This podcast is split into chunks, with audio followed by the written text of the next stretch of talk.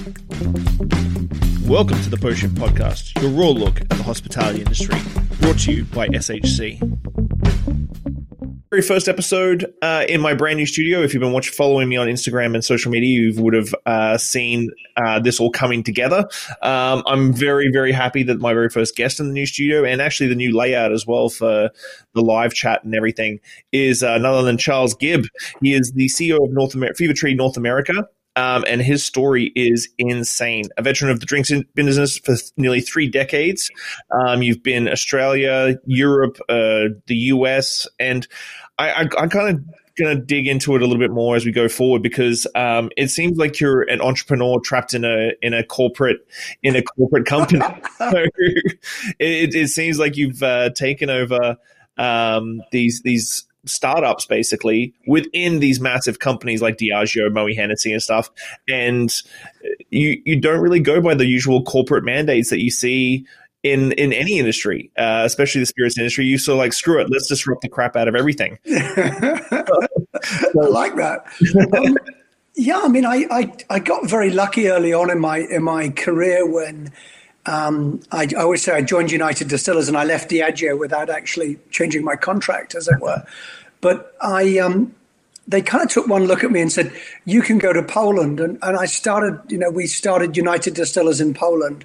Um, back, you know, in the early '90s, just after the Berlin Wall had come down, so it was very much this this new sort of enlightenment in Poland and this extraordinary sort of opening up of the country and and I just got this bug for kind of I like being involved in dynamic, fast moving, agile, entrepreneurial environments, and I almost sort of shy away from any all the kind of big corporate stuff. And and and anytime there's an opportunity to do something that's uh, that's you know more entrepreneurial, more dynamic, and and certainly starting up companies. You know, I was very lucky to get involved in the startup of Hennessy Australia, and and and you know some of my greatest friends in, in life, indeed my wife, um, was involved in the startup of Hennessy Australia with me, um, along with you know people who are lifelong friends. And I think through those kind of I don't know through those formative periods, those those strange times, um, you create different types of friendships. And I think life's all about the people that you meet and the experiences that you have.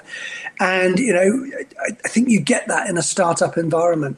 Um, and I'm loving Fever Tree, you know, North America for the very same reasons. You know, we've got a team coast to coast and up into Canada, um, and you know, it's great. I mean, I've met some fantastic new people, and um, already you can feel this very special bond between the people within the team because they all know that we're involved in doing something quite special and quite quite different.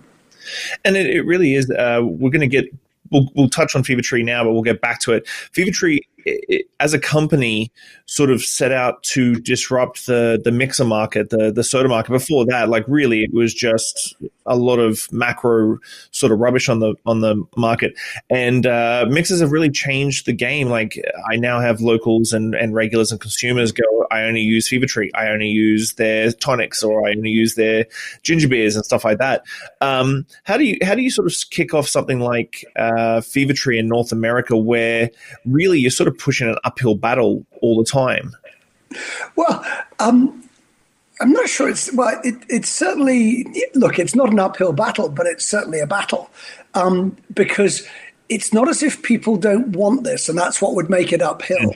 Um, people are looking to make the best drinks that they possibly can, and whether that's a bartender, a mixologist, or frankly, you know, your average person at home. They want to make the best drink that they possibly can, either for themselves to enjoy or for their guests, be that at home or in the bar. And so this growth of premium spirits where people were talking endlessly about, you know, the quality of the spirit and the way that the spirit was amazingly crafted, you know, it, it, resonates so strongly with people. And then suddenly you found that, you know, I always say that the life's work of a distiller gets destroyed literally, um, you know, five seconds before people, you know, are about to have their drink. And why does it get destroyed? It gets destroyed because somebody injects it with a whole load of high fructose corn syrup and, and artificial ingredients and destroys this beautiful spirit And ultimately, like anything in life, you know, a, a, you know, a meal is only as good as its worst ingredient. A drink is only as good as its worst ingredient. You know, you'd never put, you know, tomato ketchup on wagyu beef, would, would you? Would you? So why are you putting, you know, syrups and artificial ingredients into a beautifully crafted, delicious, amazing spirit? Um, and for us, it's just about telling that story. And when you when you say to people, if three quarters of your drink is the mixer, why are you not giving it at least equal importance? You just watch the penny dropping yeah. inside people's head. You watch the penny drop, and they just they go. I hadn't thought of that, and I think that's the genius of Fever-Tree. It was something that people hadn't thought of, and yet is so, frankly, blindingly obvious once you once you give it some thought. You go, yep, and that's how I came into the business. I mean, I came into the business because Fever-Tree made Belvedere vodka taste great. You know, it helped me with my marketing. It made my drinks taste better. That's you know that's what that's all we were after. Well, it's a perfect segue. So I, am a bit of a comic book nerd. Um, I usually start off my interviews always of a, bit of a hardcore comic book. What's your origin story? Like you, you were in the military. We talked off camera about my father was an ex-military man himself. Um, what, what sort of kicked you off to? Because it's a weird transition. Like we can talk about your military career, but how did you transition from that to the spirits business? Like what was what was the the aha moment? Were you always an entrepreneurial kid? Um, and then you just need some structure because I know my father went into the military because it was either that or uh, juvenile prison. Um, so I don't think I was quite juvenile prison, but I probably were. but I think it was look. I, I, there's no doubt, you know, I loved uh, loved that military experience, loved the discipline it gave me. I wasn't patient enough to go to college. I'm probably one of the last generations that could afford not to go to college, as as, as it were. Um, I should, I, I, certainly wouldn't be recommending to my kids or anybody else not to go to college and get a secondary edu- education. But I was a you know young, um, um, active passionate, engaged young young man, and I just wanted to get out there and attack the world. And the army uh, basically brought me down to earth and allowed me to do that, but do it in a disciplined and, and, and structured manner. But equally, after a time, and there's a weird thing in the army where you can grow very, very quickly when you're junior, and then you get to a certain ceiling, and then they start capping you, and then you can like move one or two steps every five years and that just the, the prospect of that frustrated me. So I was a I was a captain at the age of 23, having joined the army. You know, just 18, 19. I was young, and then they said, right, you're you, you can be a major when you're I don't know 28, and you can be a lieutenant colonel when you're 35. And like, so I can do two more steps, and that's that's ridiculous. Yeah. Um, and. It, I always used to joke with people that, you know, as soon as the Berlin Wall came down, of course, you know, we defeated communism, so therefore it was a good time to leave. But I literally left at exactly at, at that time. And I always, the one thing I knew I wanted to do was I wanted to work in, in something that was tangible. I couldn't work in insurance or I couldn't work in, in so, I, it had to be tangible and I had to believe in it. And I love, you know, I love the alcohol industry because it's fundamentally about people relaxing and people enjoying themselves and people having fun. You know, I can't get quite as excited about soap powder or, you know, toothpaste or whatever. So it had to be tangible, but it had to also be something I could engage with. And what I love about this industry is that, you know, whether it's a bar, whether you're going to a golf club, whether you're going to a friend's house, everybody loves to talk about alcohol. They love to talk about what they've got in their drinks cabinet. They love to talk about what they're going to make. You know, their special house cocktail. Um, you know, I was with some friends over the summer and we created our own new drink and we gave it a name. Um, of course, it was a Fever-Tree based drink. but, you know, but we, you know, it's one of those things. It's part of the fabric of our lives and something that we all enjoy doing. And, and you know, genuinely, um, you know, adds pleasure to people's leisure time, their relaxation time, and I think that's what's that's what's so u- unique about it. And therefore, it was a, an industry that also, certainly when I joined, it never took itself. You know, it's a serious industry, but it didn't take itself too seriously. You know, it's about how you make it fun, how you make it enjoyable, how you make it engaging. Um, and I think those are the aspects that I sort of really gravitated to. to. So, where, where, what was your first uh, job out of the military with the, in the spirits business?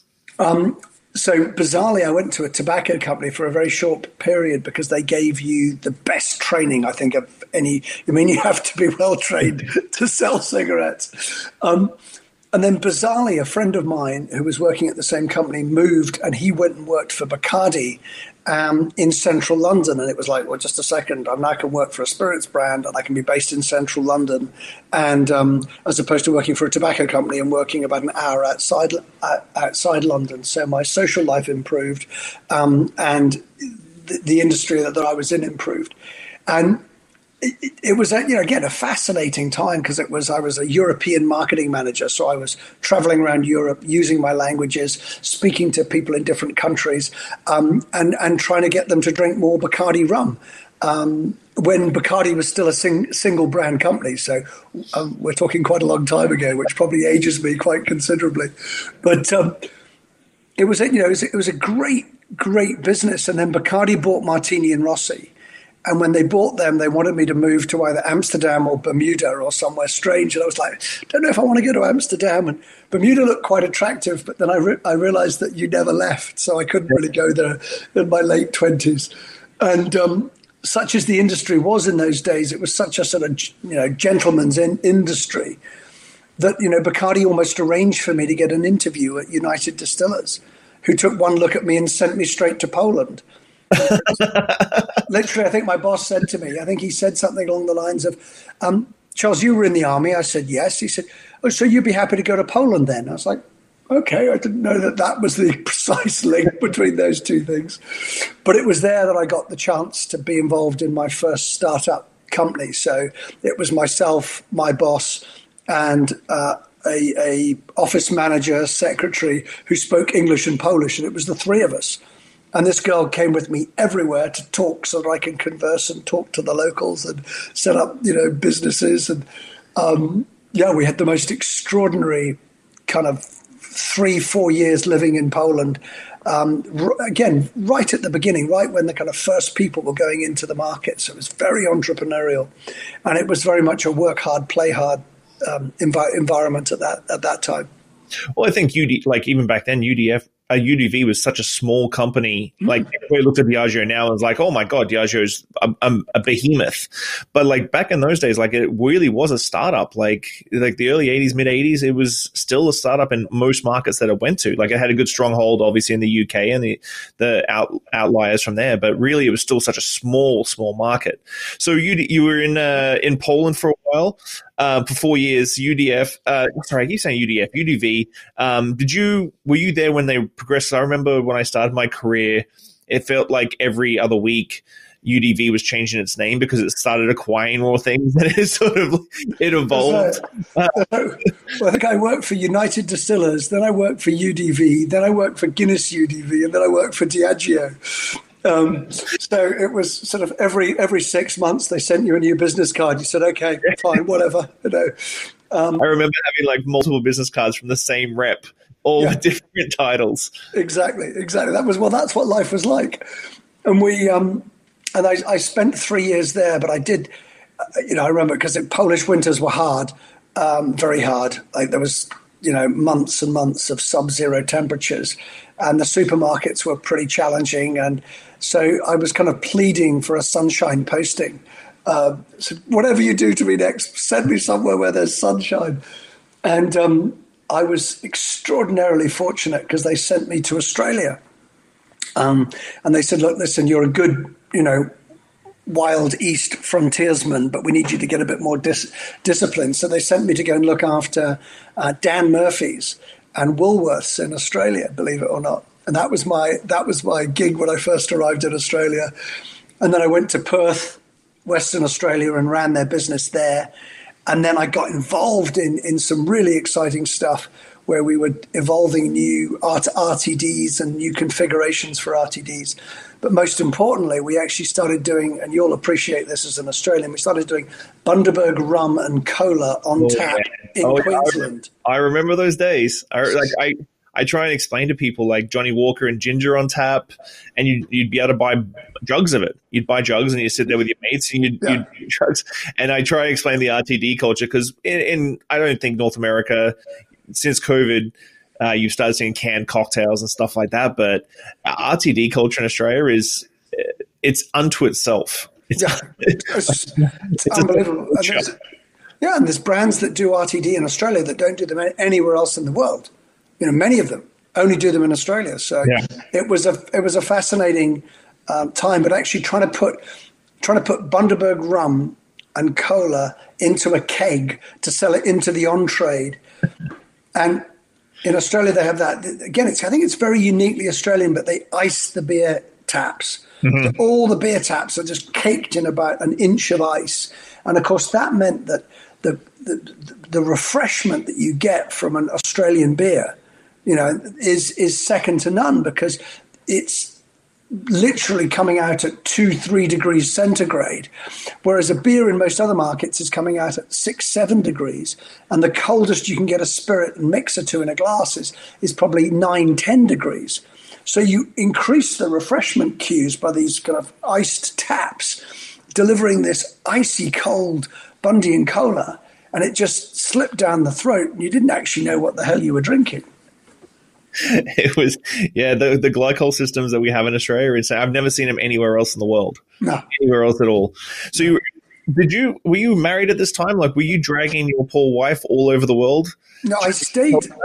I stayed single until I was forty, believe it or not, and and it was really the next chapter in the life where I where I where I was I left my and um, I left uh, Diageo, um, and then I messed around in a wine business for a little while, um, which sadly came to an end at the same time as 9/11 because we were looking to export into the US. And then I heard on the grapevine, on the industry grapevine, that Moet Hennessy was going to establish a business in Australia, and I thought, oh, this this sounds like fun, and I I I stalked the guy who was the who was going to be the managing director, CEO of, of Moet Hennessy Australia. I stalked him literally. Um, he was coming down from Singapore. I'd learned all about him, and he was this hot shot Moet Hennessy guy, a guy called Rob Remnant. And I was kind of looking, going, how the hell do I get in touch with this guy? And I'd send him letters and do this and do this. And eventually, um, I think persistence paid off, and I got to meet him. And we hit it off on day one and just, you know, he brought me in uh, to set up the team. So I started recruiting people, you know, coast to coast, um, bringing on board the entire sales organization, establishing all the relationships with, you know, the big retailers and and um, getting a fantastic team in place. And what's amazing about that team is that today, around the world, you know, there are still people from that team in very now in very senior positions at Moet Hennessy or who've left Moet Hennessy, like myself, and are in senior positions in other companies. Um, and it's you know it's a source of huge pride when you you say, "My God, I recruited you know." Um, Andrew McLaren. Andrew McLaren now runs Moet Hennessy Australia, and you know, that's just fantastic that people have built a career off off that startup. Um, and Australia is just a, an, an, amazing country to do that in because everybody, you know, there's always the tall poppy syndrome and this, that, and the other. But everybody was like, wow, you've taken control. You've, and they love you for the fact you take control and you get on and you do stuff. And um, just a phenomenal time to be there as well. Just a great, great time. That would have been around about the time I started, like I was getting really into my cocktails. 2001, 2002 was like when I really started building in Australia at that time. This is all pre social media. I always remind people pre social media like this stuff wasn't easy to do. Like you had to buy books, and there was no YouTube. There wasn't uh, a lot of web uh, information about it. All this sort of stuff. I thought it was uh, kind of insane and crazy. Yeah. I mean, stalking somebody now is very easy through link, LinkedIn and social media, whereas stalking somebody in those days to try and get a job was really difficult. It was hard work. You actually had to try and find out a name and an address and this and that and the other. You couldn't just ping them on you know on the off chance. So it was quite uh, go to their LinkedIn profile and chase. Correct. Send them a message out of hope. You know. So it was it was a real a real labour of love. But yes, that was when I met um, that was where I met my wife. So she was she was part of the Moët Hennessy Australia startup team. Um, you know, hugely talented young lady, and, and um, you know we we started seeing each other. Then I had to go and chat to the boss and say, look, listen, you need to be aware of that. And um, so things got moved around, and six probably what probably no three or four months later we we got married and, and carried on working together and bizarrely, you know, she she she still works for for Moët Hennessy in a, in a capacity here in the US to, today. Oh, wow. So, yeah, so having worked for them in Australia, then in Europe, and now here in the US. So when did you take over Belvedere? Because I really want to get into uh, it's you were just you were at Belvedere before you went over to uh, Fever Tree, correct? Yeah, correct. And so you did some amazing things with Belvedere. Thank you. I, I, going to bring up CSR, but we're going to. What was the what made you make the move to uh, Belvedere Vodka? So, the the the head of Hennessy at the time came to me and looked at me and said, "Charles, I'd like you to go and run a vodka business." I was like, "What?" I said, Do I have to? I, I joined a champagne company. Yes, he said. So off I went, and um, that was it. I mean, it was like, look, Charles, we need somebody to come and approach this with a different mindset and, you know, um,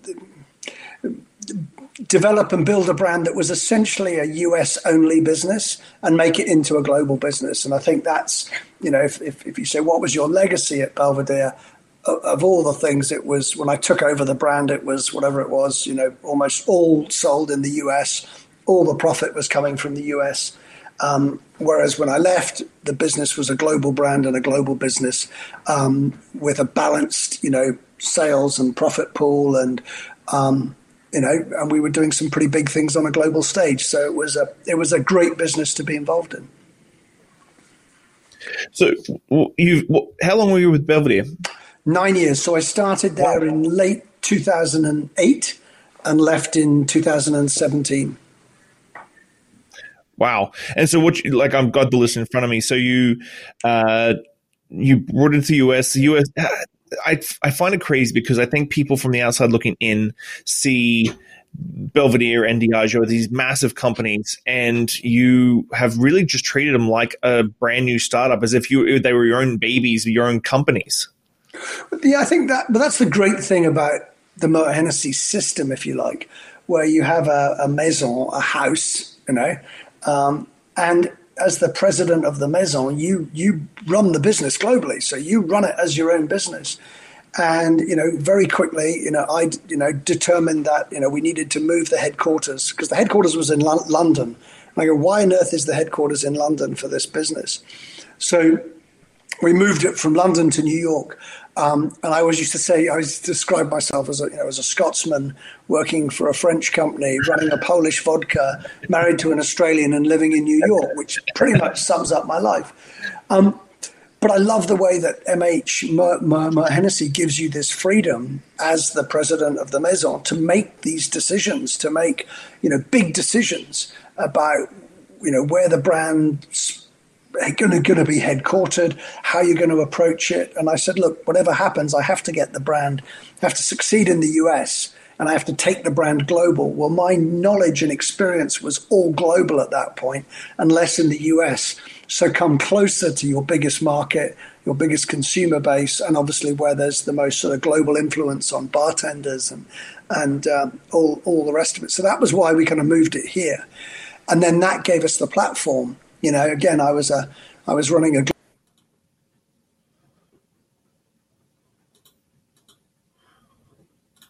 fun time. So while you were at Belvedere, uh, let's have a look here. You did the James Bond film, obviously Spectre, which is a yeah. huge, a huge, huge thing. How did you pull that off?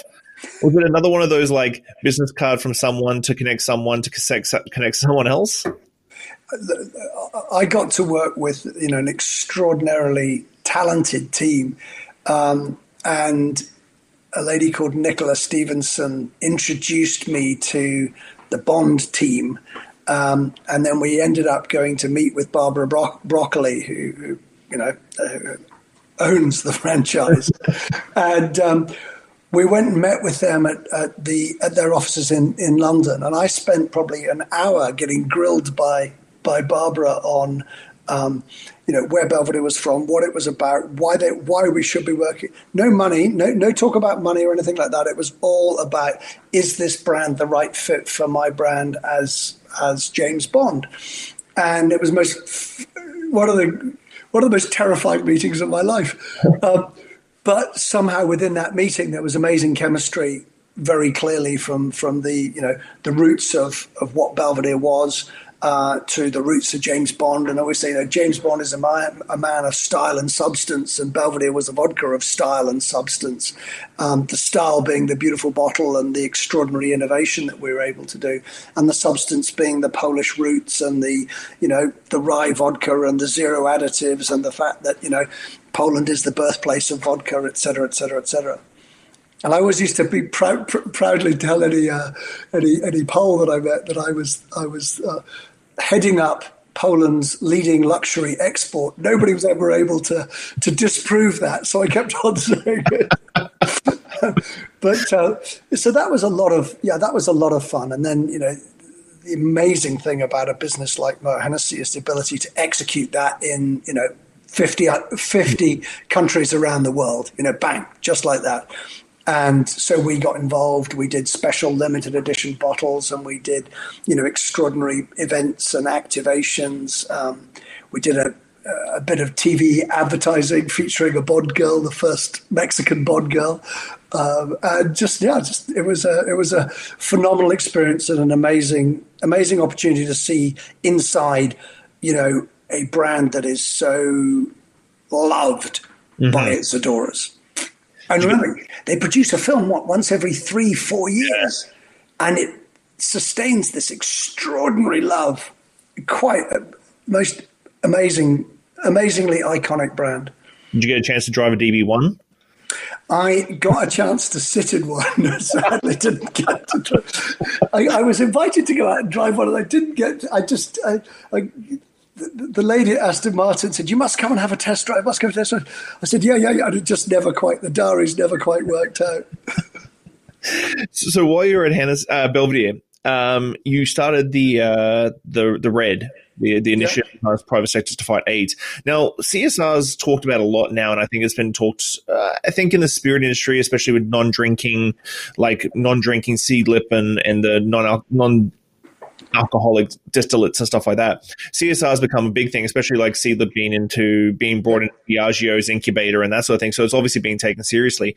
But what what sort of pushed you? Because you're obviously a dynamic leader with uh, this sort of entrepreneurial spirit. What was this sort of this sort of movement towards CSR as it sort of got kicked off? It seems like everything you've always picked up when it comes to new companies and new products and stuff is always at the very beginning of like when stuff should happen. So, what was the push for the like this corporate social responsibility movement with uh, Belvedere Red? I think it was.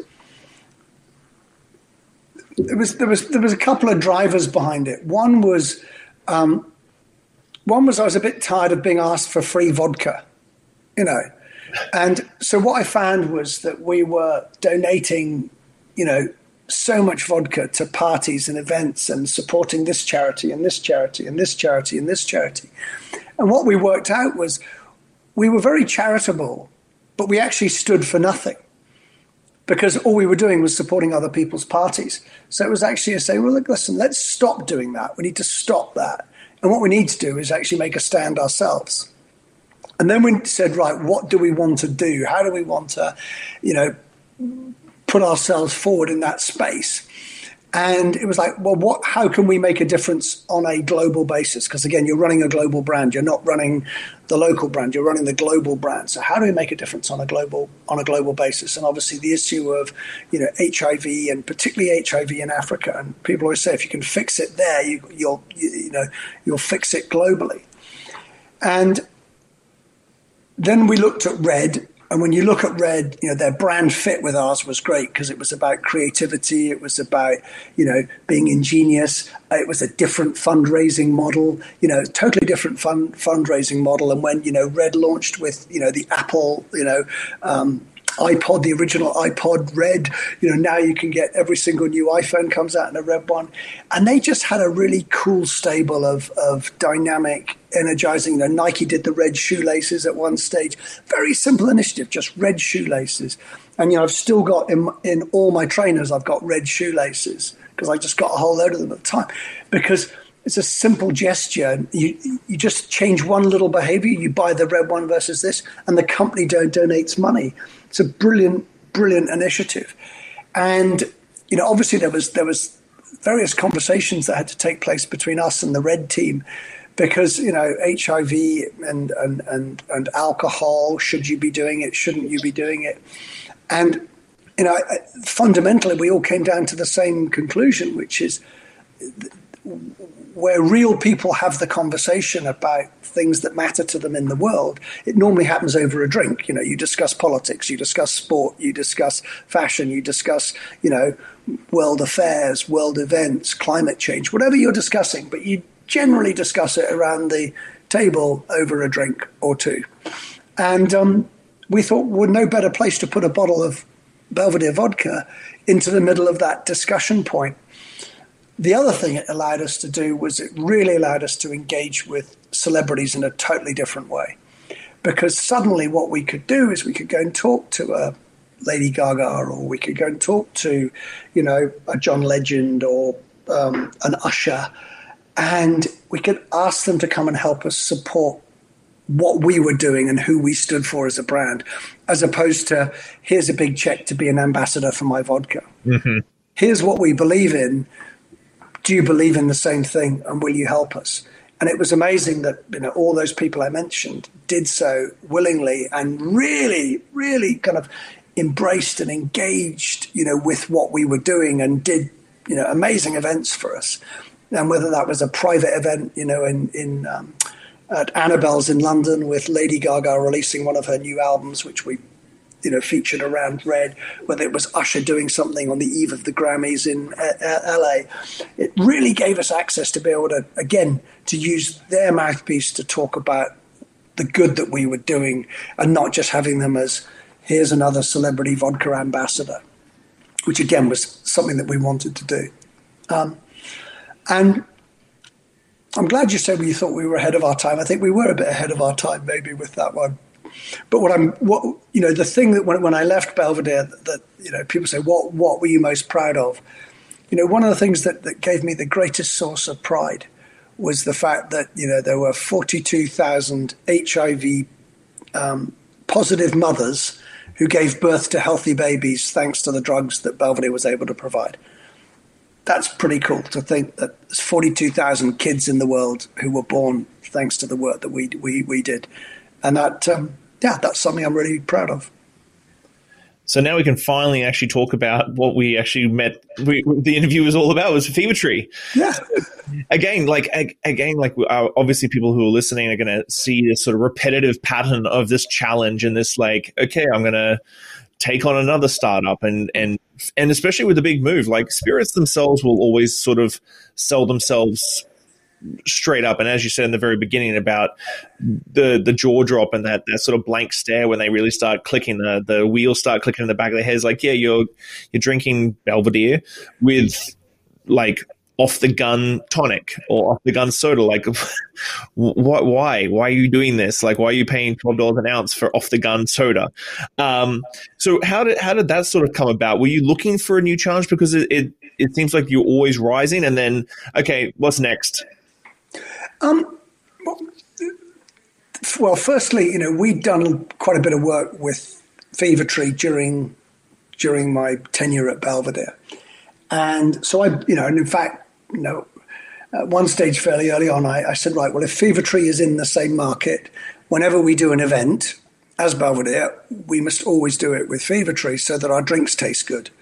Now, I don't want our drinks tasting bad. Imagine being a spirits company and having bad tasting drinks at your party. That's sort of that's a bit weird. It's like going to a, you know, going to a Michelin starred restaurant and eating McDonald's. It just shouldn't happen. You know what I mean?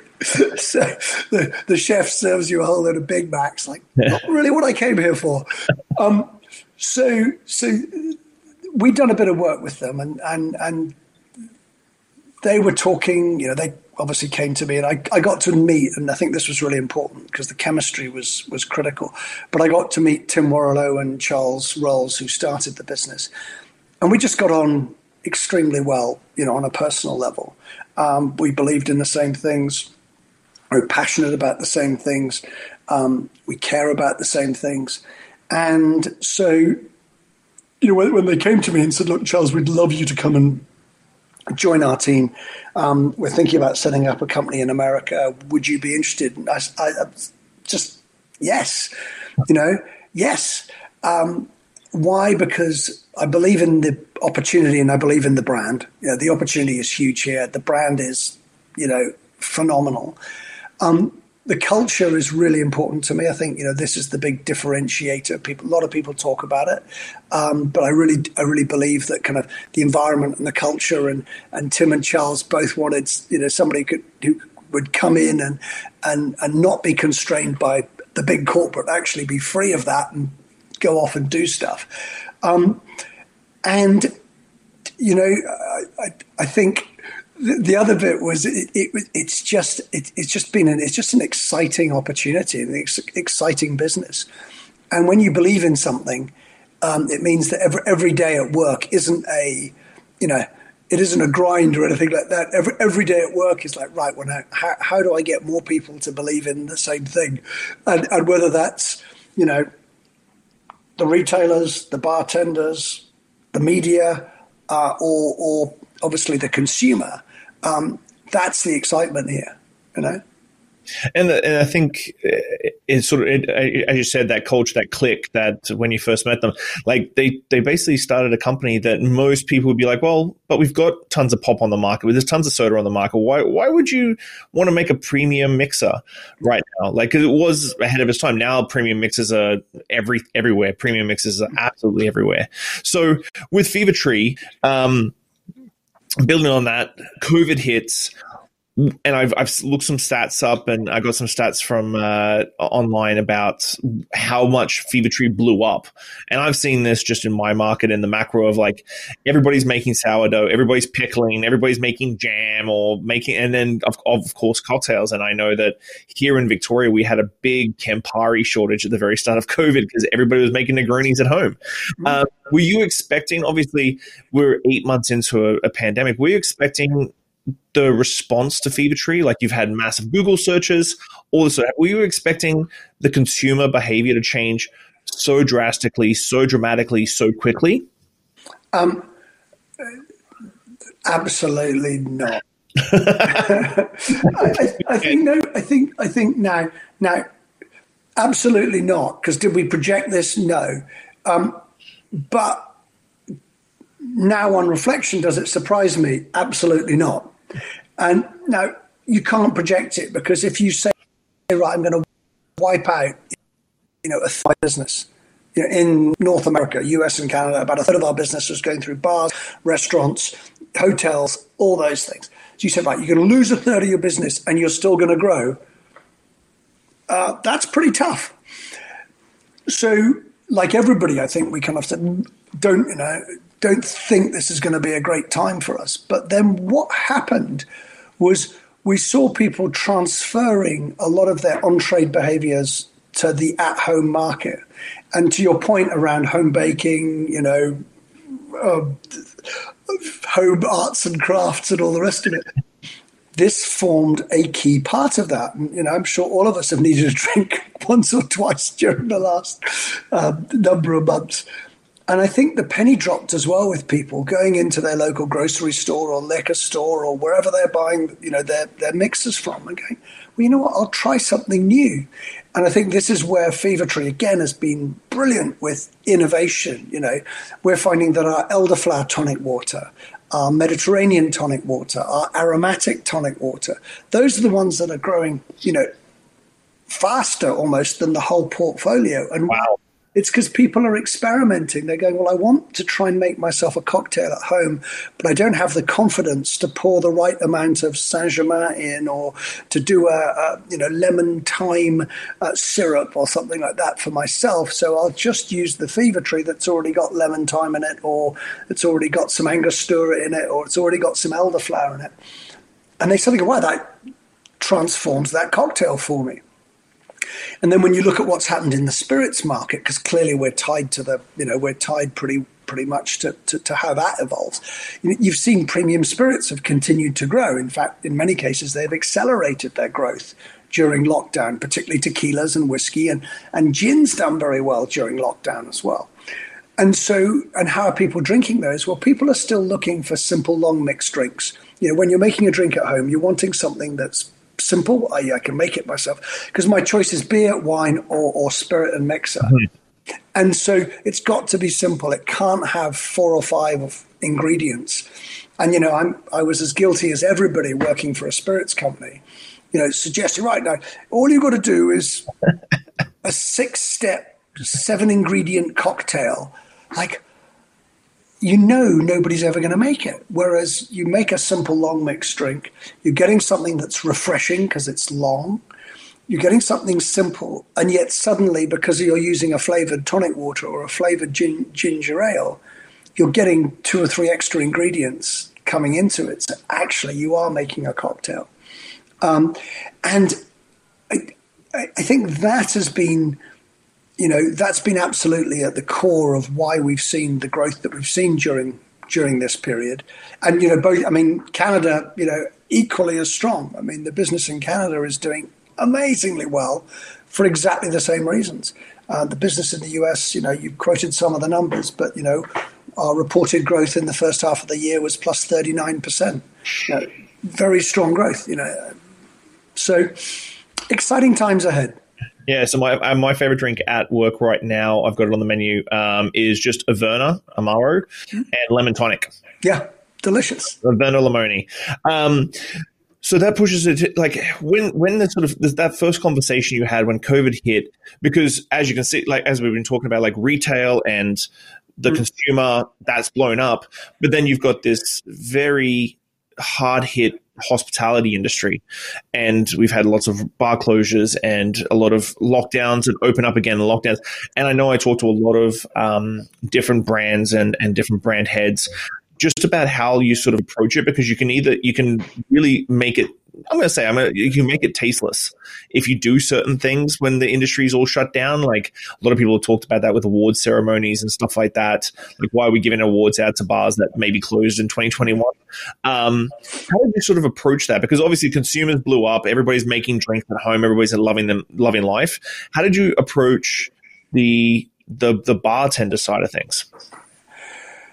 We the first thing we did was we said we want them um, we want to give them meaningful things to do and f- from our perspective. So in fact if you go on to our instagram or look at any of our little you know vignette type videos we use bartenders um, to make drinks and show people how to make a great tasting drink at home. And we actually got bartenders you know appear videos and obviously paid them to do so we actually got them doing their métier. What was amazing was that you know they were doing these things on their iPhones in their homes with their own. And you go, my God, you've got all that stuff at home. I feel a bit embarrassed. I don't have any of that stuff. But what you really got an insight into was not only how to make a great tasting drink, but also just how passionate these people are in the fact that their home bar is probably as sophisticated as their as their bar uh, at work, as it were. Um, so that was really important to us was to sort of find ways to engage you know engage the community and to do things um, with them. Um, you know secondly as as bars have been opening up and down I said we've you know we've certainly in New York which you can imagine as you know um, was well very very hard hit. But then as New York started to reopen and the whole summer terrace and sort of patio thing has, has evolved and um, the streets of New York look, as, I think, as close to Paris as they ever will at the moment, with the amount of sort of outdoor dining. But you know, we've been doing umbrellas, and you know, what can we help you with? How can we help you? We've built these pop-up bars. Again, marketing team had done an amazing job to sort of build these little pop up bars that people can wheel outside their bar to serve people out on the street and to help them. Um, and then obviously we've been finding ways to support, you know, local bartender, um, you know, community and effort, you know, um, uh, you know, with some financial financial support. But I think as as as much as financial support is, is clearly critical, I think I think engaging people and talking to them and and giving them things to do has been as, probably as as important.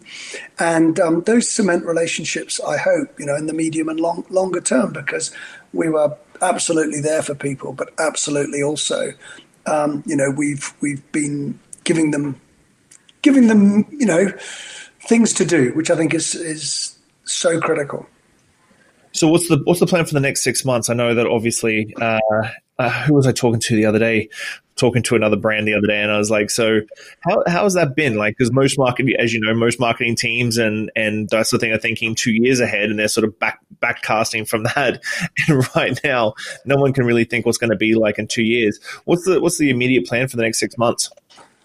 I think, God love. I think we're you know undoubtedly our our life is going to be somewhat dictated by what happens with the virus and what happens with opening or you know openings and closing. I think what what what what you can predict for the next six months and particularly for the winter is going to be, you know, it's going to be lumpy, um, and and I think therefore, you know, trying to be as consistent as we possibly can be. Um, is is really important during a kind of lumpy period with you know bars opening, closing, opening, closing. I think the other thing that we did during lockdown that we're going to continue to do, which is, you know, keep talking to people. Keep talking to people. The number of bits of business that we've been able to pick up because our sales team never stop calling on, maybe not physically calling on, but contacting the bars, mm-hmm. contacting the hotels, contacting. So I think staying close, staying in touch, finding innovative solutions like the to-go kits. That was another great thing, you know, these to-go kits, and we created little pack, you know, carrier bags so you could buy half a bottle of this and two or three mixers, and you know, get that as a to-go thing or to-go cocktail ideas. Um, you know, people use our 500 ml bottles, unscrew the top, take out a bit of ginger beer, stick a bit of spirit and a couple of other things in, screw it back up. Here you go. Here's your to-go cocktail. So more and more of those kind of things. I think absolutely staying at the forefront of those and scaling those wherever we can. That's absolutely critical. I think, you know, no doubt we're all going to be sadly, you know, probably addicted to our screens even more during the next period. So, how do we find ways to continue to engage, you know, bartenders and uh, engage the trade, engage consumers um, through, you know, that very simple thing of how to how to make a great tasting drink at home. Um, and you know, I think I think most importantly is is stay focused on the opportunity in the future. And for us, you know, we've got a great, um, you know, we've got a great future, and and and you know, this business was was always going to have a you know rapid acceleration at some at, at some stage because as more and more people get that simple idea into their head of if three quarters of your drink is the mixer, the more the you know the more it's going to take off. And I think it's really exciting that people are doing it at home, so they're actually going to be walking into their local bars, going, "Oh yeah, I know Fever-Tree. I've been having it at home for the last six, six months, and all the rest of it," which is only going to help the bartender because they're going to go, "Great, well I've got Fever-Tree and I love Fever-Tree." So I think it's, uh, you know, um, it's it's you know, there's a there's a great opportunity for us here. So I don't want to take up any much more of your time, but uh, you you've done you obviously everybody who's listening has heard such an amazing story. Thirty years in the industry. One last question: uh, What what do you hope your legacy is going to be? Like, obviously, you're not slowing down anytime soon. so, what do you feel is going to be your legacy as uh, as Charles Gibb? Um, well, I don't. I mean, well, as Charles Gibb, that's a very different thing. No, I think. Uh, look, in this role, I hope uh, you know, I think our, our, the legacy we, we want to create as the sort of founding members of Fever-Tree North America is to change, is, is genuinely to say we change the way people drink um, their spirits in North America. That would be a pretty cool le- legacy for all of us as a as a family. And we talk about the Fever-Tree North American family. Um, but we do. I mean, that's that's what we want to do. We want to we want to genuinely have a legacy of having changed the way people consume um, in in this market, these two countries, um, and, and, and that would be a very cool thing to have done. Well, I want to thank you for your time, Charles. It was amazing chatting to you. Uh, what, just it was just great. It was a great conversation, just about everything. Uh, thank you so much for your time. I really appreciate it. Hey, my pleasure. Sure, Cheers. absolutely. Thanks a lot. I'll chat to you soon. Cheers. Bye. Bye. Thanks for listening, Pose Shifters. I hope you enjoyed that episode. I really enjoy sitting down with friends and peers and uh, just chatting about the industry and getting down to the nuts and bolts of what's really going on out there. Uh, make sure you like, subscribe, comment, everything on all the platforms. Just hit it up and I'll do my best to answer any queries or questions you have. I'll see you next week, guys. Bye.